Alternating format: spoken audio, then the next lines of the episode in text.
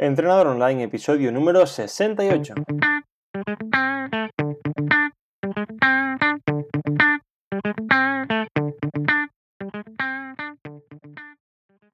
Muy buenos días y bienvenidos a Entrenador Online, el podcast en el que aprenderás a mejorar tu físico, rendimiento y salud. Hoy es miércoles 27 de mayo y entramos ya en la cuenta atrás oficial para la operación Bikini, estos dos meses en los que proliferan los anuncios de suplementos quema grasa, pastillas para perder peso y demás elementos enfocados en las personas que quieren tener resultados rápidos y sin esfuerzo. Todas esas personas que son, por desgracia, un montón, que llevan todo el año haciendo el huevo, con todo mi respeto, y ahora quieren venir en dos meses a cambiar su vida, su físico, el que les toque de paso la lotería. Pero, como yo sé que si me estás escuchando no eres una de esas personas, no crees en esos métodos, digamos, milagrosos, barra falsos, ¿vale? Que no funcionan para nada más que para quitarte dinero, y sé que estás aquí para aprender, hoy te traigo una entrevista con un invitado que es un crack con Gonzalo Fit Science, con el que hablaremos sobre todo de entrenamiento de glúteos, sobre todo entrenamiento de tren inferior, cómo trabajar tus glúteos, con qué ejercicio, cuántos días a la semana, qué enfoque darle, ¿vale? La verdad que Gonzalo es un crack y seguro que nos va a ayudar un montón. También quiero recordarte antes de empezar la entrevista que en trainingarrandevol.com tienes tu academia de entrenamiento de fuerza para aprender a ganar masa muscular y perder grasa y hacerte más fuerte. Tienes hasta tres cursos de nutrición para aprender a comer, para perder grasa, para ganar masa muscular. Tiene más de 200 vídeos en los que te explico cómo hacer cada cosa. Ya sé que soy un cansino, pero quiero que sepáis cómo hacer las cosas. No quiero que simplemente perdáis un kilo. Quiero que sepáis por qué lo perdisteis para que cuando volváis a ganarlo, lo sepáis cómo perderlo de nuevo, ¿vale? Yo Sé que digamos que lo que más fácil sería es vender suplementos, como dije al principio, de los que más grasas rápidos, que son sin esfuerzo, pero esto pues cuando se acabe el bote tendrás que comprar otro y como plan de marketing es cojonudo, pero bueno, no sé, a mí no, no me dejaría feliz, ¿vale? Así que bueno, repito rápidamente, en trainingrandovol.com tenéis todo lo que os hace falta para mejorar vuestro físico y salud y hacerlo para siempre. Ahora vamos ya con el tema del día, vamos a entrevistar a Gonzalo, vamos a saludarlo, que está al otro lado. Muy buenos días Gonzalo, cuéntanos, ¿qué tal estás? Hola Alberto, buen día. Estamos súper bien acá en la ciudad de Talca, en Chile, séptima región. Es un agrado poder estar en contacto contigo y agradecido por esta invitación a, tu podcast. Muchas gracias a ti, Gonzalo, de verdad, por estar aquí. Justamente, te, la verdad que te, quería aquí porque me gusta mucho tu manera de, transmitir la, información y tu manera de, transmitir las cosas en el entrenamiento, ¿vale? Cuéntanos un poco para las personas que no te conocen quién es Gonzalo y qué, hace con, digamos, a qué se dedica con el entrenamiento. Sí, mira, eh, soy licenciado en educación física, tengo una mención en entrenamiento deportivo. Mis primeros años me dediqué a eso, al entrenamiento deportivo con selecciones, y de poquito me fui metiendo en el, tema del fitness. Me gusta bastante, eh, tanto así que hace poquito abrí mi centro de entrenamiento, Move Center, está ubicado en la ciudad que vivo, Así que dándole con todo eso. Y a través de las redes sociales, como te conocí a ti, eh, me dedico a divulgar ciencia, sobre todo lo que tenga que ver con entrenamiento en mujeres y específicamente tren inferior y glúteo. Es un tema muy interesante, me gusta bastante y hay, por lo menos acá en Latinoamérica, hay poco, poco conocimiento al respecto. Sí. justamente, mira, yo, yo con eso, yo vengo de, Canarias, que es bueno, una parte de España, pero que digamos no, no, tiene tanta población o digamos a lo mejor no, no, está tan informada en cuanto al entrenamiento, ¿vale? Como por ejemplo es la parte de la península. Y cuando me fui a vivir a la península, que es digamos como una gran ciudad, ¿vale? Por así decirlo, siempre pensaba que la gente allí estaría mejor informada, ¿vale? Y, y realmente te das cuenta que no, que en cualquier lugar, no importa que sea Chile o que sea España, hay muchísimas personas a las que podemos ayudar porque realmente no están bien informadas con el entrenamiento y por eso es tan importante el trabajo que, que haces de divulgar, sobre todo con la mujer, que un poco también de cara a la industria del marketing del fitness es la, digamos, la que menos le llega, ¿no? La que más se le vende, que tiene que estar muy delgada, que, que sea un poco casi que frágil con las pesitas rosas. Y, la verdad que me, me, parece muy bien todo el trabajo que hace, que es lo que veremos ahora, porque realmente ayudas a, a un montón de, de, mujeres, seguro. Eh, muy sí, bien, justamente, sí, justamente te iba, te iba, a contar eso, que parte del, del lo de divulgar información partió por mucho mito, alrededor de, del entrenamiento de las mujeres. Sobre todo el, el, más típico que tiene que ver con, con que para poder em, bajar el porcentaje de grasa solamente hacía falta trabajos cardiovasculares. Por ahí empecé a divulgar que el, el entrenamiento de fuerza era súper importante, es muy importante para poder lograr tanto cambio en, en estéticos como también en fuerza. Eh, muchas personas, sobre todo mujeres eh, de más edad, tienen mucho miedo al entrenamiento de fuerza, levantar peso, entonces por eso se le dedican mucho, mucho tiempo al trabajo cardiovascular, como te decía, y mm, porque también tienen miedo que piensan que si entrenando con pesas van a, van a lucir como hombres, que van a subir mucha masa muscular, y justo hoy día acabo de subir un post relacionado con eso, que, que el entrenamiento de fuerza y las mujeres, donde habla de que eh, a nivel de hipertrofia la mujer tiene menos probabilidades de inducirla en comparación al hombre, no así en fuerza, en fuerza relativa está muy, muy similar. Sí, sí, completamente de acuerdo contigo. Las mujeres son súper fuertes y pueden llegar a ser súper fuertes. Y sí que es cierto que muchas veces cuando, yo, lo entiendo desde el punto de vista de una mujer, cuando por ejemplo ve una revista y aparece una mujer culturista que ha usado drogas y elementos ilegales y la mujer asocia que se va a poner así, obviamente no, no le gustaría. Pero bueno, tenemos que enseñarles que estos son casos aislados y que aparte de muchísimos años de entrenamiento hay sustancias que, no son, digamos, las más saludables, vaya. Que no por coger una pesita como ellas piensan se van a poner, se van a poner así. Si fuera así de fácil, créeme que todos seríamos como Arnold Schwarzenegger. Sí, y estoy seguro que te, que te, pasa como a mí, que una vez eh, las mujeres entran en tu gimnasio, por ejemplo, y quieren mejorar sus glúteos, a que luego se quejan porque no ganan masa muscular. Es decir, al principio pensaban que eh, era muy fácil ganarla y no querían ponerse muy fuerte y según van entrenando dicen, joder, pero es que cuesta un montón ganarla. Sí, los primeros tres meses son los que más provecho hay que sacar, sobre todo en las mujeres, que mejoran con mucha rapidez. Después de eso se produce un estancamiento y ahí es donde, donde pasa lo que dices tú, que es realmente difícil poder ganar masa muscular en las mujeres sobre todo. Eh, por eso nosotros, por lo menos acá, ofrecemos el servicio de nutrición que tiene que ir de la mano para, poder tener resultados tanto estéticos, para lograr hipertrofia. Uno de los errores más grandes de las mujeres que entrenan fuerza ya es eh, no llevar un, superávit calórico o estar en déficit calórico pensando que si comen van a, van a perder su, definición muscular, podría decirse. Eh, entonces como que en sí tengo un, sentimiento encontrado con las redes sociales porque proyecta demasiado una imagen que, que es poco real para la población de, de, mi país, yo creo que mundial, eh, donde se ve una chica muy fitness, con muy, mucho glúteo, muy tonificada, y eso ya es un trabajo de mucho tiempo. Entonces también hay que enseñar eso de que es un proceso lento, que primero si se quieren enfocar en ganar masa muscular, hay que estar en un superávit calórico, que hay que hacer un entrenamiento adecuado, que hay que tener un estímulo y una intensidad adecuada. Y después de eso, eh, eh, preocuparse más de, de, la definición muscular o de bajar el porcentaje de grasa. Completamente de acuerdo contigo, Gonzalo. Es de la, de la, justamente me hacían una pregunta en, Instagram justamente ayer, así la respondí esta mañana. Y creo que también, sobre todo, como que se tiene mucho miedo a la etapa de volumen, porque me decían, y si hago etapa de volumen voy a ganar grasa sí o sí. Y entonces creo que la gente muchas veces se imagina que ganar grasa es como de repente subir 15 kilos. Y no, lo que no vas a tener la definición de cuando haces una dieta para perder grasa y estás en punto de competición, pero no por, ganar, no por hacer una fase de volumen y estar en superávit calórico, vas a subir 15 kilos y, te vas a quedar sincero de, de, digamos, mm, estética muscular, ¿no? Digamos que sobre todo la, la mujer sí que tiene más, más respeto o menos confianza en este aspecto para realmente comer más. Sí, lo que pasa que, como te decía, todo viene de las redes sociales, eh, los conceptos de definición, de volumen, etapa de definición, etapa de volumen, son del culturismo y es poco aplicable a la realidad de, la persona común. Entonces, claramente, si no hay un, como una, una, asesoría de un especialista detrás, siempre se van a cometer errores grandes. O sea, no llevar un conteo de las calorías y mm, eso puede producir un superávit muy alto y quizás ganar mucha grasa, pero si es controlado no debería subir el porcentaje de grasa a un 2 o un 3% que después se puede controlar fácilmente con un déficit calórico para tratar de mantener la, masa muscular que se ganó.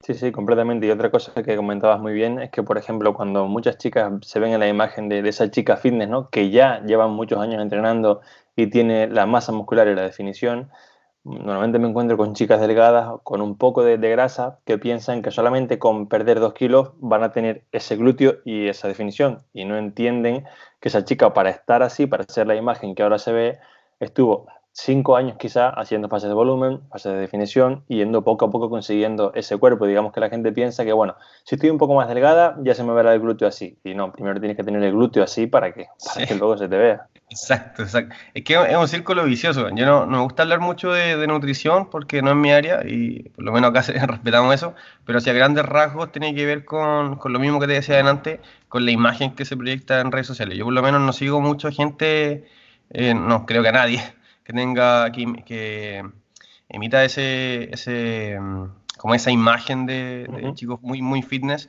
porque confunde a la gente. Me pasa también con, con, con nuestros clientes que son hombres Em, por ejemplo, vienes, quieres definirte y cuando ya estás definiéndote y, te das cuenta que estás perdiendo mucho peso, quieres empezar una etapa de volumen y se vuelve un círculo vicioso en el que no tiene fin porque no, no entienden que el proceso es largo, que los cambios son casi a décadas, no es de un año para otro y, estar, y lo ideal es estar en normo calórico casi la mayor parte del año. O sea, hacer periodos de definición muy cortos y la clave es intentar ganar masa muscular siempre. Esa es la clave. La definición es un proceso que va casi al final de, una etapa muy, muy grande que sería ganar masa muscular. Sí, completamente de acuerdo. Muy bien, Gonzalo, ¿cómo, cómo recomendarías a, una mujer que quiere empezar a entrenar la fuerza, ¿vale? ¿Cómo le recomendarías que, empezase? A grandes te, voy a dar el ejemplo de cómo lo hacemos en, nuestro gimnasio, ¿ya? Perfecto. Eh, como, te había, como te había contado, somos un equipo multidisciplinario, trabajamos con kinesiólogos, nutricionistas y entrenadores, que seríamos nosotros. Eh, en una primera parte, siempre voy a aconsejar y siempre que me lo pregunten, es una evaluación funcional, ¿ya? Para poder ver los temas de eh, flexibilidad, movilidad, estabilidad y según eso poder siempre escribir algún tipo de ejercicio. Entonces, si quieres entrenar fuerza, lo primero sería evaluarte para saber cuáles son los ejercicios adecuados para ti. Una vez que puedes saber cuáles son tus ejercicios, es dominar demasiado la técnica. O sea, la, la, técnica correcta de cada ejercicio, aprender cada ejercicio para luego, luego poder ejecutarlo obviamente de la manera correcta. Y finalmente poder agregar carga. Uno de los errores que se comete es que la gente empieza a agregar carga, se ve mucho en los gimnasios, ejecutan mal los ejercicios y si le agregas carga pero ejecutas mal no vas a poder optimizar los ejercicios de, que quieres realizar. Entonces en ese caso los entrenamientos no son óptimos siempre la base va a ser realizar una buena, una, una buena técnica, ejecutar bien y de ahí ir progresando. O sea, la progresión es clave. Y de esa manera se, va se podría comenzar a, insertarse en el entrenamiento de fuerza. Acá pasa mucho que los entrenadores eh, toman a personas que son iniciadas y las someten las primeras semanas a entrenamientos demasiado intensos y eso crea igual frustración. Lo he visto demasiado. Hay mucha gente que llega donde estamos nosotros que, vienen de otros gimnasios, de otros entrenadores muy frustrados porque han sido muy, muy exigentes en una primera etapa, sabiendo que la base, eh, por lo menos para nosotros, es, una buena técnica y una buena ejecución. Sí, completamente de acuerdo. Y, sí que es verdad que al principio, incluso las personas, eh, digamos que pasan por dos tipos de pensamiento. El primero, cuando afrontan un entrenamiento tan intenso para que no están preparados, muchas veces el pensamiento es qué bien que salí del gimnasio sin poder ni siquiera moverme, que qué bien que entrené y, luego está la, otra parte, se comenta que se sienten frustrados porque ven que, no aguantan con, tanto, porque realmente al principio, como bien dice, es súper, súper importante, es el mejor momento eh, para afianzar la técnica, más que nada porque me he encontrado, por ejemplo, con, chicas y chicos que de repente un día me, envían un vídeo o, opinan a entrenar conmigo y dicen, hago sentadillas con X kilos. Digo, bueno, pues hazlas o envíame el vídeo para, para comprobarlo, ¿no? Y de repente ves que a lo mejor hacen un cuarto de sentadilla con suerte y claro, una vez tienes que ahora afianzar la técnica, cuando llevas seis meses entrenando y quitarle 40 o 50 kilos a esa barra de sentadilla, no es agradable. Es decir, estás dando cuatro pasos hacia atrás por no crear una buena base. Exacto, pasa demasiado. Yo creo que más del 95% de la gente que nosotros vemos acá tiene una muy mala, mala ejecución de los ejercicios. Eh, hay mucho mito alrededor del entrenamiento, como te decía, y clave va a ser siempre poder mantener una buena base. O sea, si no hay buena base es difícil ir progresando hacia arriba, porque todo se va a hacer mal. Y el trabajo mucho más difícil, como, como tú nombras, porque estoy muy de acuerdo contigo, es una persona que ya lleva, lleva tiempo entrenando y con una mala ejecución poder corregirlo. De verdad, eso es, es mucho más difícil que tomar a una persona que entra en el entrenamiento de fuerza y poder armarle una buena base. cuando ya traes una, una base mala, es doblemente difícil el trabajo, porque ya hay patrones de movimiento que están incorporados y hay casi que generar un reseteo completo a nivel funcional para poder empezar de cero. Sí, sí, sí, completamente, es lo más complejo. Muy bien, Gonzalo, vamos a centrarnos un momentito en, la parte de los glúteos, ¿vale? Imaginemos que, una mujer que, llega al gimnasio y quiere potenciar o mejorar sus glúteos, ¿vale? Digamos que, que, vamos a dar unos pequeños tips, ¿vale? En cuanto a frecuencia de entrenamiento, un poco que, se centren en la parte básica, ¿vale? Para, para ayudarlas un poco a mejorar esto. Como te decía, la base, la base siempre va a ser la ejecución, ¿ya? Eh, es por eso que en una primera instancia se aconseja aprender y dominar todos los ejercicios posibles eh, en relación al entrenamiento de glúteo. Tenemos tres factores que, que van a, nos van a dar un, buen entrenamiento de glúteo, ¿ya? Que sería trabajar en diferentes vectores de fuerza, que lo propone Brett Contreras, soy un, fiel admirador de, de Brett en todo esto. Yo, yo, también lo soy. Sí, yo creo que todo. Sí, sí. Y, él ya, ya ha propuesto varios, varias bases sobre lo que es el entrenamiento de glúteo. Como te decía, manejar una buena técnica antes de siquiera ponerse a pensar en, el volumen y en la frecuencia. Em, supongamos que ya tienes una buena técnica, ya dominas bien los ejercicios. En personas iniciadas, mi sugerencia sería siempre comenzar con dos ejercicios activadores, ¿ya? que tienen que ver con laterales rotatorios, como las abducciones, eh, los eh, sidewalk, que son caminos, eh, desplazamientos laterales, que tengan activación de glúteo medio para poder, para poder despertar los glúteos y mm, poder potenciar el, entrenamiento. En personas que son iniciadas, como te decía, sugiero siempre dos ejercicios. En personas que ya tienen experiencia entrenando, con uno basta. Luego de eso, tenemos dos opciones. Podemos pasar a, a, un, ejercicio horizontal, ya con autocarga, puede ser un, un puente de glúteo, un glute bridge. Y recién ahí pasar al, ejercicio base que sería el hip thrust. Tenemos muchas variantes, tengo algunos posts después, pueden seguir la, mi página y pueden... Sí, luego lo pondremos y pondremos todo lo que, lo que haga falta para ayudarlo. Pueden ver algunos videos de algunas variantes de lo que del hip thrust. Una vez que pasamos hip thrust, pasaría ya a un ejercicio eh, de, eh, vector vertical, como un squat, un deadlift, suponiendo que ese día te toca aumentar el volumen de posterior o anterior. Entonces ahí se regula. Y finalmente terminar con uno o dos ejercicios de pump, que pueden ser las patadas de glúteos, patadas en polea, algunos, algunas abducciones laterales con un poquito de rotación externa. Esa sería como la base de un, programa de, glúteo, enfocado a glúteo. ¿ya? Eh, muchos me preguntan que cómo también se puede aumentar el volumen del trabajo de glúteos. Eh, en otros días, fácil, se pueden agregar ejercicios de pump en días que solamente se entrene cuádriceps o isquios. Eh, como la curva SRA, no sé si, eh, bueno, tengo algunos posts sobre eso también, eh, habla sobre estímulo, recuperación y adaptación.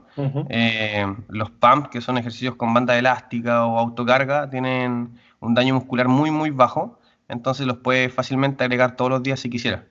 Así aumentamos el, volumen de trabajo de los glúteos. Es una estrategia que uso bastante con, gente iniciada que tiene que los trabajos de fuerza o de carga eh, causan mucho daño muscular. Entonces, para, para poder complementar el trabajo, lo, uso como una muy buena herramienta. Perfecto, me parece un planteamiento genial. Para quien no, no, lo, no lo conozca como PAMP, como, como bien ha dicho Gonzalo, ¿vale? los ejercicios de PAMP son los analíticos, ¿vale? que, que digamos hacemos con gomitas y demás, las abducciones laterales, lo que se llama el monster walk o el saddle walk, como comentaba él, ¿vale? Son estos ejercicios que no tienen un gran daño muscular ni estrés en el sistema nervioso, como podría tener una sentadilla, un peso muerto o un hip thrust, pero que sí que pues, van a trabajar de manera analítica desde la parte de glútea, que es lo que estamos un poco buscando en, este entrenamiento. Muchas veces se llama pump, otras pues un poco así analítico, bombeo también se suele llamar. Bombeo. así es, exacto. Acá se conoce como bombeo. Supongo que depende del lugar se llama, se llama de un modo diferente.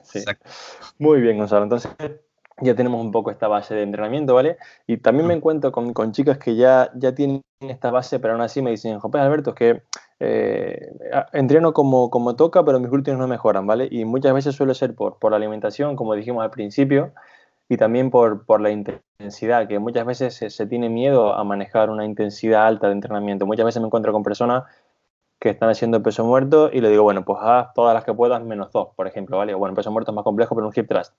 y veo que acabaron la serie y, la barra subía súper rápido. A lo mejor digo, pero es que te quedaban siete repeticiones que hacer.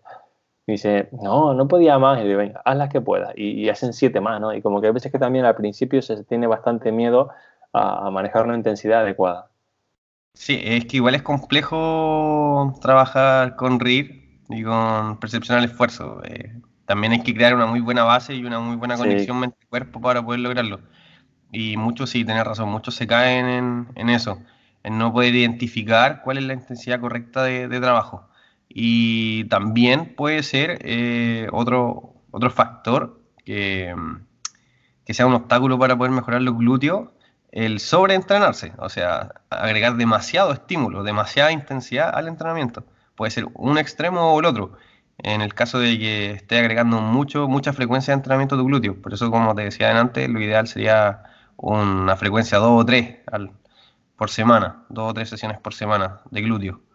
Em, agregar un estímulo mayor, obviamente no va a permitir que tu glúteo se alcancen a adaptar, a recuperar ni adaptar, y ya le están metiendo otro, otro mazo encima y, no van a alcanzar ni siquiera a, rendir bien en la próxima sesión. Ese también es un gran error. Entonces tendríamos, en resumen, el que, el que tú decías, no agregar una intensidad adecuada y también agregar una intensidad muy alta o una frecuencia muy alta. O sea, los extremos siempre van a ir mal con cualquier grupo muscular, tanto glúteo como, cualquier otro, la verdad, aplicable a cualquier, grupo muscular. Sí. sí, la verdad que tiene, tienes toda la razón. Y si sobre todo sumamos que, que se tiene ese miedo a estar en superávit calórico con un volumen de entrenamiento muy elevado, es muy fácil que, que lleguemos a un sobreentrenamiento. Exacto. Porque al final no nos recuperamos. Ahí, como sugerencia podría aportar que se habla de que entre 20 series sería un, buen número semanal eh, para el trabajo de glúteo. Hablando ya en, el volumen... Eh, ah, se me fue. se me fue. En el volumen general te refieres. Sí, en, sí, en MRB, o sea, el volumen máximo recuperable. Sí, recuperable. Perfecto. Sí, bueno, eh, eh, es un, número realmente elevado hacer 20 series para quien, porque muchas veces, por ejemplo, para las personas que venían normalmente de ir al gimnasio y hacer frecuencia 1, la clásica rutina dividida de un día piernas, un día hacer las 20 series de glúteo eh, es, un buen volumen. Lo, ideal, como bien has dicho tú antes, es repartirlo entre dos o, tres sesiones, más que nada porque tal y como yo lo veo, aunque puedas hacerlas en un día, si aplicas intensidad adecuada, a partir de la serie 10 o 12, tu, capacidad para generar fuerza y un buen estímulo va a decaer porque estás muy fatigado. Exacto, sí, se, crea, se produce fatiga residual, o sea, sería ineficiente. Eh, por eso se, recomienda dividir el volumen total en dos o tres series, o sea, sesiones. Entonces, esa es la recomendación general, la verdad. Y así de aplicable a cualquier otro grupo muscular, o sea, todo lo que estamos hablando fácilmente se puede aplicar a, a otros grupos musculares, sí. La ciencia ya, lo dice. Sí, sí, sí, la ciencia es la que... Perfecto, Gonzalo. Eh, digamos que has hecho mucho hincapié en, la técnica, ¿vale? Y digamos que si, si, tuviéramos que, que este es uno de tus últimos posts que me pareció genial en Instagram, tuviéramos que crear un poco como una pirámide de importancia en cuanto a cómo progresar, ¿vale? Digamos que primero estaría la técnica del ejercicio. Sí. Y luego cómo seguiríamos. Sí, mira, em, la técnica del ejercicio hace referencia a los, a los, modelos biomecánicos y anatómicos de cada persona, o sea, del, del ejercicio en sí, ¿ya? Y después de ese vendría recién la ejecución como segundo escalón, que tiene que ver con adaptar todos esos modelos de un ejercicio. Por ejemplo, si tomamos un peso muerto, adaptar el, el, ejercicio, la técnica del peso muerto, adaptarla a, a, las ventajas biomecánicas de cada persona para producir una ejecución correcta. ¿ya? que se confunde demasiado esos dos técnicos. Son muy, muy similares, pero tienen una brecha amplia de, diferencia. Entonces, en, resumen, sería la técnica, ¿cierto? el modelo biomecánico del ejercicio y la ejecución, cómo uno adapta el ejercicio a sus ventajas biomecánicas. Una vez que logra entender y, y, complementar esos dos conceptos, recién ahí agregaría una carga. ¿Ya? Perfecto. O sea que justamente lo contrario que se hace realmente, que es lo primero que, es, que hacemos es agregar cargas sin ni siquiera saber que podemos tener una ventaja biomecánica en base a nuestra estructura con cualquier ejercicio, es lo último que hay que hacer realmente. la carga, vaya. Sí, exacto, porque la carga en sí, o sea, sí, está claro que si trabajamos con cargas demasiado altas, la ejecución igual se va a ver afectada. O sea, no hay una, una ejecución perfecta al 100% cuando uno trabaja con carga elevada. Pero la idea de esto es evitar que la, técnica y la ejecución se vean afectadas cuando trabajamos con, con altas cargas. Por eso hay que agregar una buena base, que sería una buena técnica y una buena ejecución. Y como tú dices, pues el error es partir por la carga eh, tratar de con esa carga ejecutar bien y corregir esa ejecución con esa carga y al final nos damos cuenta que la técnica es muy mala y vamos a estar compensando con otros grupos musculares en vez de enfatizarnos en lo que queremos realmente trabajar. Eso eh, se ve muy a menudo en los gimnasios.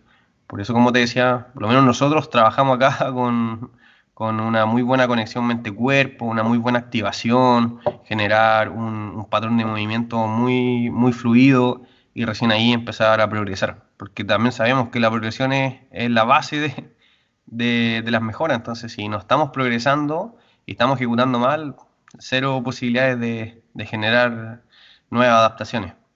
Sí, y aparte de eso, 100 mm, posibilidades de generar una lesión. Es decir, no solamente ah, es que no vayas hacia adelante, sino que puedes ir hacia atrás. Exacto, obviamente, sí, y estar un tiempo sin, sin entrenar, créeme que, que no es bueno. No, no, nada bueno.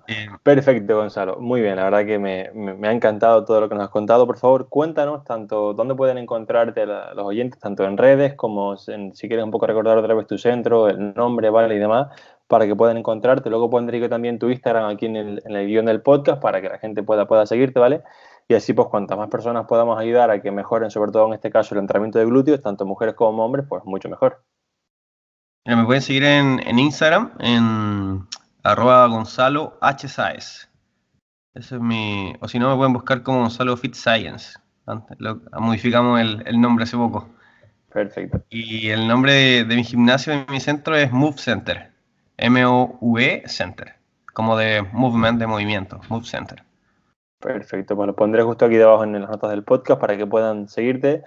Y nada, Gonzalo, que muchísimas gracias de verdad por, estar aquí para charlar conmigo y ayudar a, más personas a conseguir mejorar su entrenamiento de fuerza y su glúteo. De verdad que muchas gracias, eres un crack, eres súper bueno y me, me, gusta mucho cómo, cómo transmites la información, así que gracias una vez más por estar aquí. No, gracias a ti Alberto, es un agrado poder compartir y tener la oportunidad de, de ser invitado a tu podcast, así que nada, un abrazo grande y los dejo a todos invitados a, seguir mi cuenta, el que quiera seguir y hacerme una consulta, siempre muy abierto a, a responder. Así que teniendo tiempo, siempre voy a responder cada mensaje. Perfecto, un abrazo, Gonzalo. Un abrazo, que esté muy bien. Y hasta aquí la entrevista con Gonzalo, de la que espero que hayas aprendido tanto como yo. Creo que se han dado unas pautas muy buenas para el trabajo de glúteo, sobre todo teniendo en cuenta que, como ha comentado él, vale que la curva, digamos, de recuperación cuando no hacemos hip thrust o, por ejemplo, pesos muertos y demás, es bastante rápida. Entonces podemos añadir trabajo accesorio de glúteo prácticamente cada día. Así que bueno, como siempre, muchas gracias por escucharme, por apuntaros a Training Around the World por los comentarios y valoraciones de 5 estrellas en iTunes, por escribirme por Instagram, por Facebook, por correo, por, por, por, la calle, donde me veáis, me da igual, ¿vale? Por escribirme, que la verdad que me hace un montón de, de ilusión ayudaros, que para eso estoy aquí. Nos escuchamos el próximo miércoles a las 8 de la mañana. Hasta entonces todo el mundo como siempre haciéndose más fuerte y un fuerte abrazo.